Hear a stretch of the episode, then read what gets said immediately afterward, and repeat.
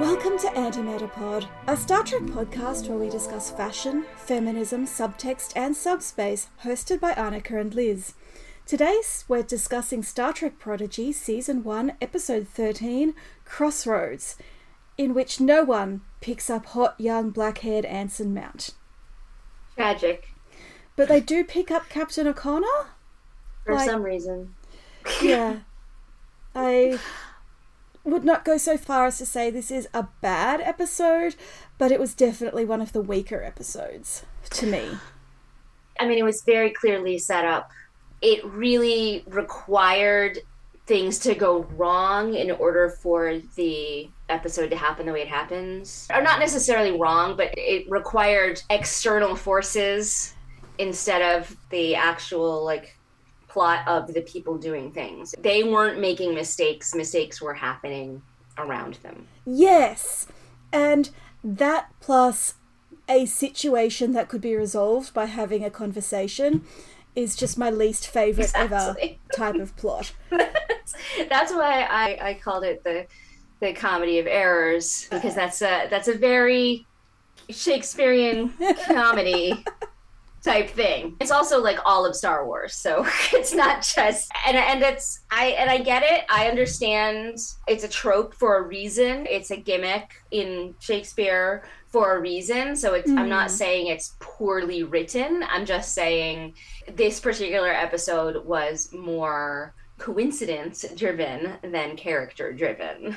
Yes, though I will say it makes sense for these specific characters to have trouble communicating. Dal is slick as anything except when something genuine is on the line. Gwyndala is afraid of her father and anyone who might be working with him. And as you've so astutely noted, Tellarite culture prevents Jankom from explaining himself. I mean, I, I gotta admit, I liked that one. Yeah, I liked that too. It was like world building for the Tellarites and Yes. for Jankom, who we have mentioned many times is the least developed character. Because it's part of a list, it's notable, but as a character moment, I liked it. Yeah, I enjoyed that, and I enjoyed Gwyn briefly being ready to bond with Ensign Asencia before Asencia recognizes her as Gwyn. Missed connections are so frustrating. Right. And then Janeway and Dal are on the precipice of having a meaningful conversation when Barniss Frex's the worst Starfleet officer in the. I'm to say in the history of Starfleet. I know. I, Turns out. I hate that guy. I will come right out and say it. And Janeway smiles at know. It's so upsetting that it gets immediately reversed. I am going to point out that Janeway does not seem particularly impressed with Barniss Frex, so she understands that this is a more complicated situation than she has been led to believe. But mm-hmm. also, someone pointed out that Barniss Frex is a denobulan, and denobulans need social contact in order to thrive. There's a whole episode of Enterprise where Phlox is going insane because he has no one to talk to, and it's a genuine psychological problem. So why, again, was this man alone on a space station? Right. Systemic problem. Yeah. You messed up, Starfleet. I mean, they really did. I really enjoyed seeing the Xindi again. Okay. Tell us more about that. I obviously had a lot of problems with season three of Enterprise, but I found the Xindi absolutely fascinating in terms of being one species with five different subspecies. And hmm. I thought the insectoid Xindis were especially interesting. I loved their design in Enterprise, and I think their design there was so good that unusually for Prodigy, the animated version was less striking simply because it was hmm. derived from such an interesting real design. And so it was cool to see them and to see that the Xindi and specifically the insectoids have a place in the universe. That's true. I do like that. They're the security force of this outpost. They're not good, they're not bad, they're just, well, they're basically cops, so I mean, so they're bad. But ASAP. my first note here is was this really a good plan to start with? It was not. anything that happened, you could have seen that that that was going to happen, you know, with some foresight. And the kids were so excited and hopeful about everything and it was just really frustrating and you know they're kids so I, Yeah. i'm not again not poor writing but but frustrating from the standpoint of the audience saying oh no bad ideas bad ideas what are you doing like or the whole episode i was sitting there going no It was just a lot of secondhand embarrassment and uh, upset on my end Yeah, I don't want to nitpick the plans of a bunch of teenagers. I would have come up with something much, much worse in that situation as a 17 year old. But yeah, it was not a great plan. I want to know can they take a shuttlecraft into Right. Federation space without it going haywire? I feel like they need to do some more testing of the weapon's capacity, hopefully, in a situation where they're not going to kill a bunch of people. so I understand that they don't want to accidentally kill anybody, but you you could take a shuttlecraft and you could even do what they do and, and hide the ship in the snow, Mm. but not send everyone to the outpost. You send like two people to the Right. outpost and they connect with people and then you meet in a you know in a neutral place. And it would certainly when you take everybody to the outpost, you don't then split up.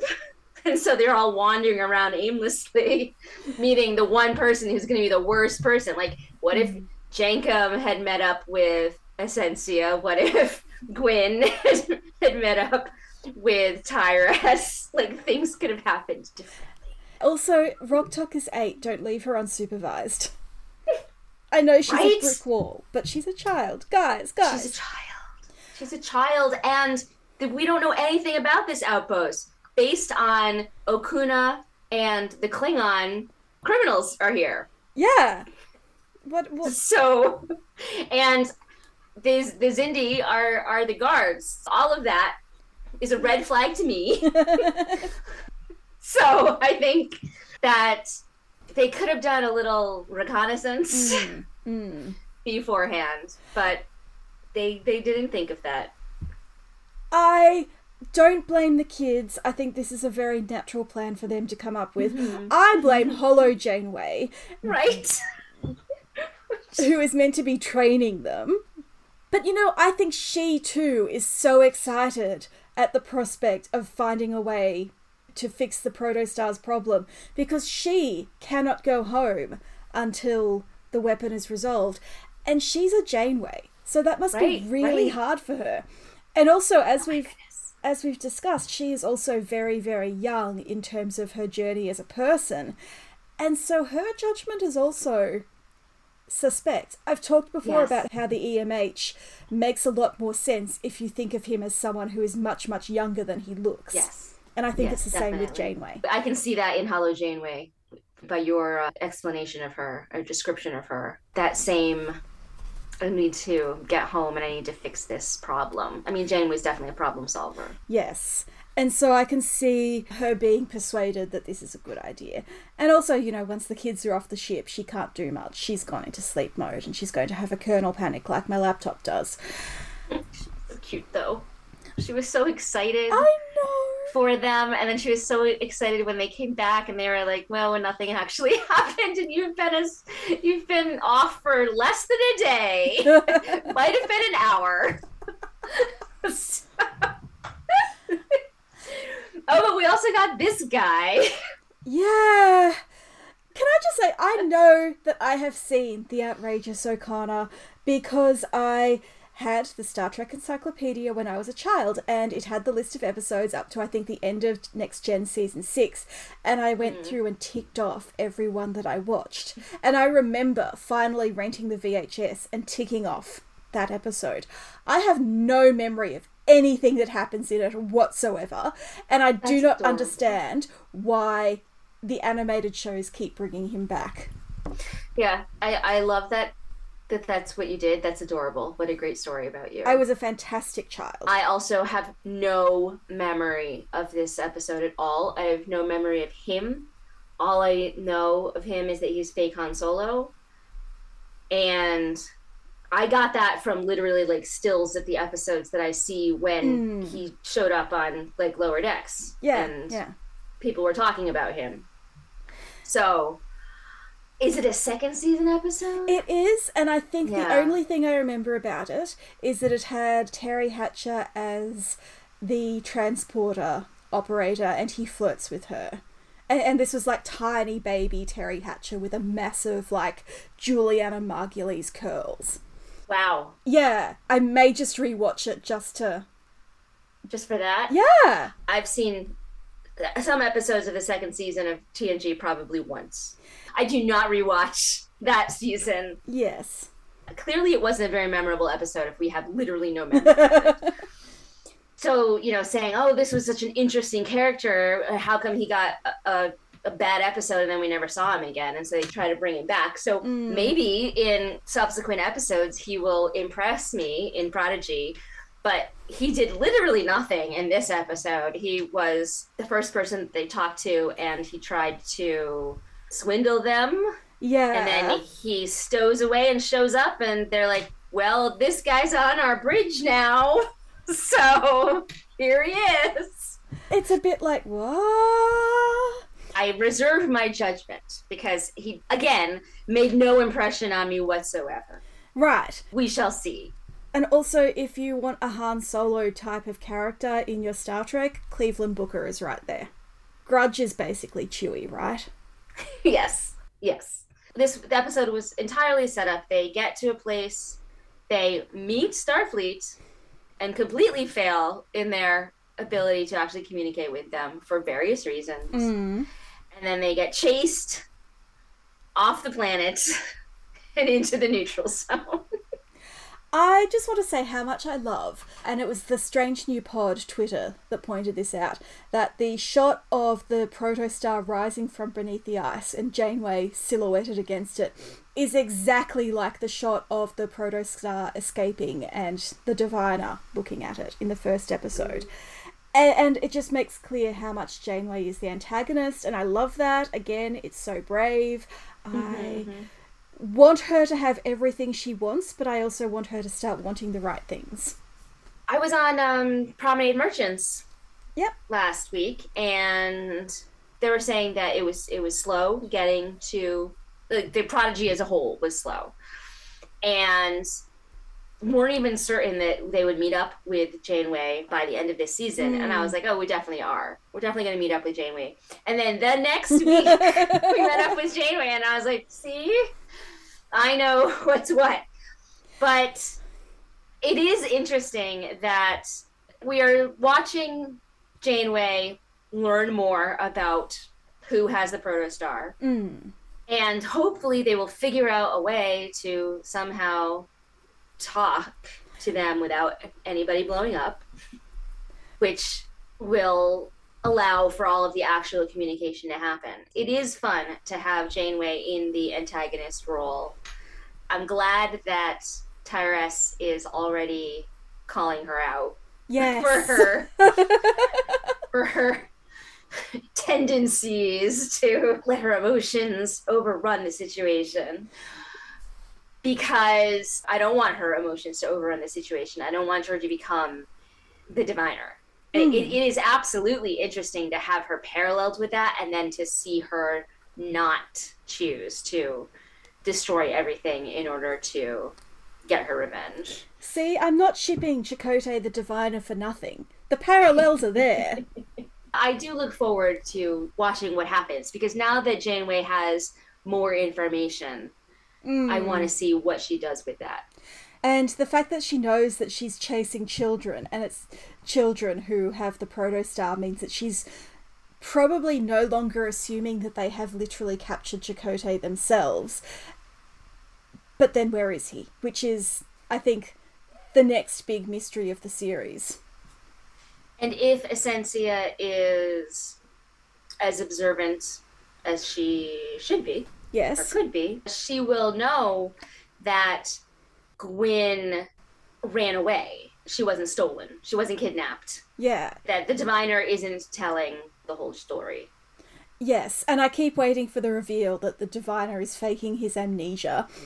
But maybe he sincerely believes that and this is how he's remembered it. I don't know. I can't wait to find out. I kept wondering as they were doing the chase through the quantum slipstream why the protostar kids didn't think of like dropping a buoy with a message and an explanation? If even just oh, answering a hail is a problem i really feel like that would also still be a problem. Yeah but it doesn't have to be powered or anything. It can just be an inert bit of metal with a, a, a piece of paper inside. A message in a bottle. A message in a bottle. Or you know isn't zero telepathic they are they are indeed so shouldn't zero be able to I feel like there are ways, and I and again, they were in a horrible situation where they were in a chase and they were being right. Know, it was right. everything was going, so no one was thinking of the possibilities. But it does feel like, or they have the you know the Okona guy. He could be their message in a bottle somehow. It just feels like something could have happened. And I do think that Gwen wanted, like, Gwen was the one who kept saying, they're, they're still hailing. Like, she wanted to do something. It was her, her position as communications. Yeah. It's just so frustrating. It's like, oh no. I don't think the characters did anything wrong, but I'm frustrated by the way this episode is set up. Which is, again, not to say that I think it's bad, I just think it's using some tropes and storytelling styles that I am not into. But also, mm. I'm not into them because I saw them so many times in kids' media. Maybe this is like a storytelling phase that mm-hmm, young mm-hmm. people have to go through to understand yeah, why it's bad. it's definitely could be a again because we're the audience and we know more but i also know more than a child. Yeah. So so yes absolutely remember who this is actually for. Yes. For some reason we are not the target audience of this show even though it feels like it was made for me. Speaking of, I just want to point out that our good friend Aaron Waltke, and I call him that because he keeps liking our Tumblr posts.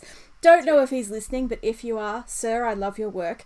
But he said on Tumblr overnight that the Borg cube from a few weeks ago was indeed the one that wound up in Romulan space as the Borg Reclamation Project. I'm so happy. Woohoo! We we understand. We got you. Yeah, yeah. we have the telepathic bond there yeah. too. This also means I feel like I'm in a good place for my the weapon will become a character theory. we know these tropes so we can see where things are going. Mm. That's good storytelling. Yes. People are very quick to say if you can figure out the ending, then there's something wrong with your mystery. And I would like to completely refute that and say, no, actually, we want to be able to see where all the pieces fit together and then it becomes this beautiful picture. That is the purpose of storytelling. Yes, I've read so much crime fiction in the last couple of years because I find it very comforting. And absolutely, you need to light the path for your reader so that they can see a few steps ahead of themselves.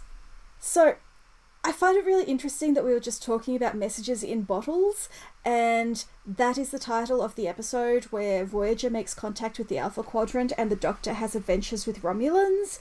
Mm-hmm. And then guess who we have at the end of this episode? The Romulans! I'm so happy. If Prodigy wants to pick up with the Romulan nonsense that Picard put down, I'm so happy.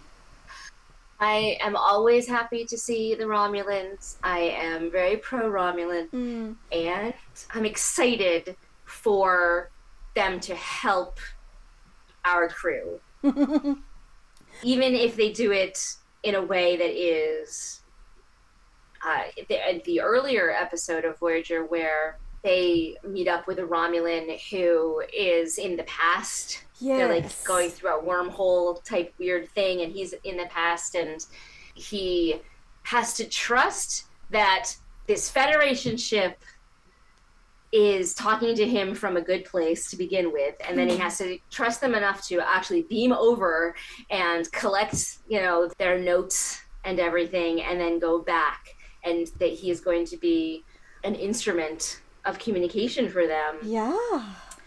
And it's another one of those tragic endings where because he's in the past, he died before Voyager got lost, and so he he didn't get to tell Mm. people about Voyager and what had happened to them.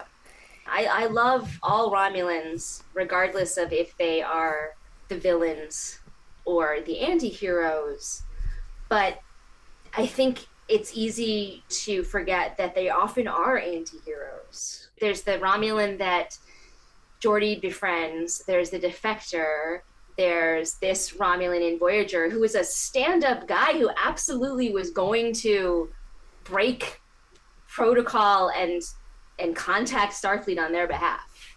Yes. And so there's all these Romulans that do actually help and are not, you know, shoot on sight people. And it brings you back to our introduction with the Romulan commander in Balance of Terror who mm. wants peace.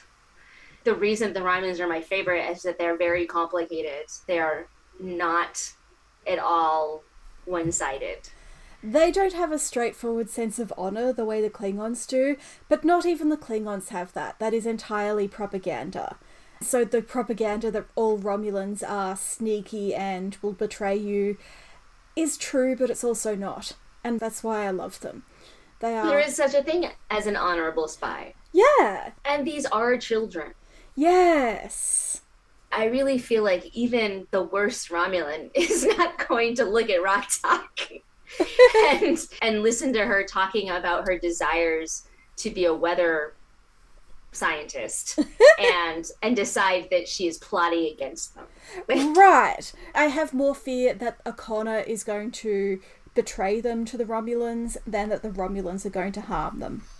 See, I think that it's possible that Okona is going to be like he's going to know a Romulan. that the reason that he works in this outpost is because he's playing all sides That and he will have connections. Mm. Like so far, he seems like a bit of a fail smuggler, but who knows? I would like to see, given that. Okay, I checked. Lower Decks is 2381, Prodigy is 2384. We are just a few years away from the Romulan supernova and the evacuation. So, do we see any signs of that next week? I'm really, I don't know, excited for it. They need it. Yeah. It might be just me. like I just want all of the Romulans and I want all of the Romulan tragedy and how it affected the Federation. Mm. I just I want all of it. I'm fine with us keep coming back to that well that began in 2009. Let's just keep going. We've said that we have some issues with Alex Kurtzman and they are valid, but if he is responsible for the Romulans continuing to be a big part of everything that's happened since 2009, I can't be upset about it. No, I completely agree, and I'm so happy for these kids to to meet their first Romulans. Before we knew who the characters and setting of Prodigy were, I had this mm-hmm. fantasy that it would be roughly Picard era, and the characters would include Tuvok's granddaughter and a Romulan refugee, and they would like they would be the Gwyn and Dal of. Aww, that's precious. Obviously, that's not how it went, and I love the cautious use of legacy characters, but I still also believe that Tuvok's granddaughter is going to marry a Romulan. I'm absolutely here for it. We do need to catch up with Tuvok. Mm. We've caught up with a lot of people in these various shows, but we have not caught up with Tuvok. And I would, he, he had like he had kids before we met him, and has a, a, a grandchild during the series who would absolutely be the right age to be hanging out with these kids. And so make it happen. Yes. Speaking of characters who talk to Janeway about emotions and maybe not being guided by them, I just love Daveed Diggs the Andorian. I think he is the first officer that Janeway needs. Yes. Like, no offense to Chakotay, but this guy's doing a much better job. all offense to Chakotay. this guy is doing a much better job. When we first started getting the scenes on the Dauntless, Mm. in addition to the scenes on the Protostar, it was just a bunch of people. Yeah. It was Janeway, who we know, and a bunch of people who are there. Yeah. And they're slowly but surely becoming full characters, and I am so here for it. I want to know so much more about all of them and how they work together and how long they've been together. I mean, in one line, Mm. that guy, that Andorian became so interesting to me because he started out like before he said, if this is about Chakotay, you are being guided by your emotions right now. He started that conversation by saying, You once told me Yes. not to be guided by my emotions. And I want everything about that story. Mm. Please tell me why that happened. But also, I need to know everything about his relationship with Tuvok. Yes. Because Tuvok Right. is her best friend. They have absolutely met. We have the historical rivalry between Vulcans and Andorians. And yet, here is an Andorian who is clearly very emotionally intelligent, but also able to detach from that. I love that they are using this show to world build for these original aliens Yes. in you know original Federation aliens. Yes. It is absolutely wonderful. The Andorians got a lot of play on Enterprise, They did, and it was so great. they weren't ignored the way the poor Tellarites have been forever. Do you know it's been 50 odd years and we still haven't seen a female Tellarite? I think it's oh, because dear. they're ugly. But I again in like two sentences, Jankom and that guy, I don't know his name.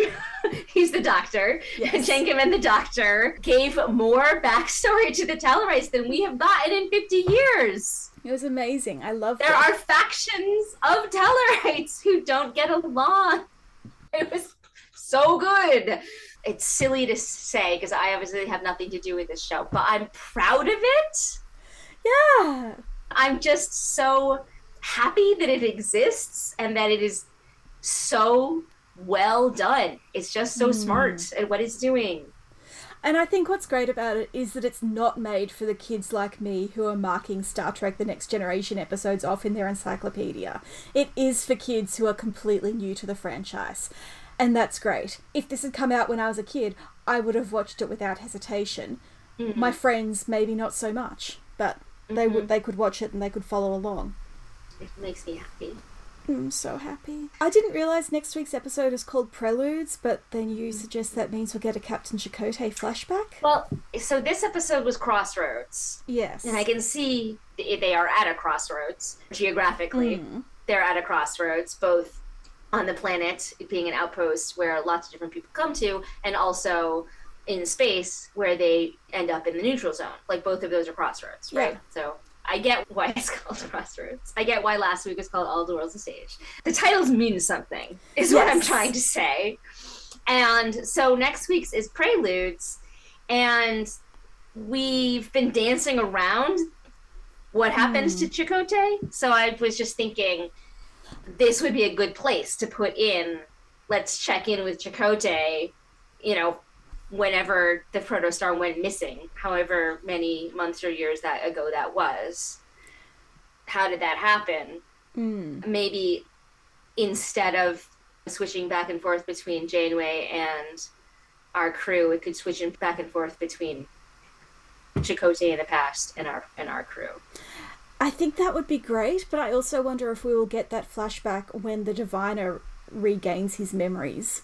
Mm. Because your previous note to that was the divine as villain reveal when.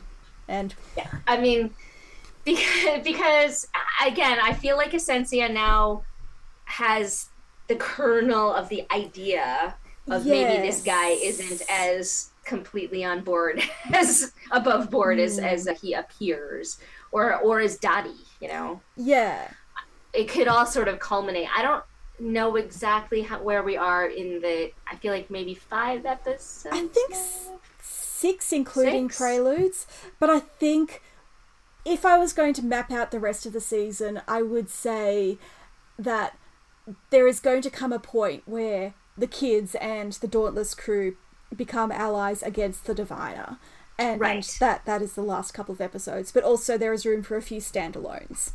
So mm-hmm. I couldn't like say in episode X they will become allies, but I feel like that's what we're building to.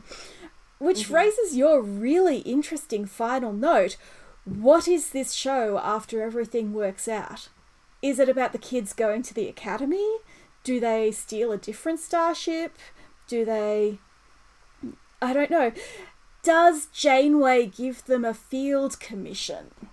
Does the weapon become a person and then they have to take another season away from the Federation to teach it how to not kill people?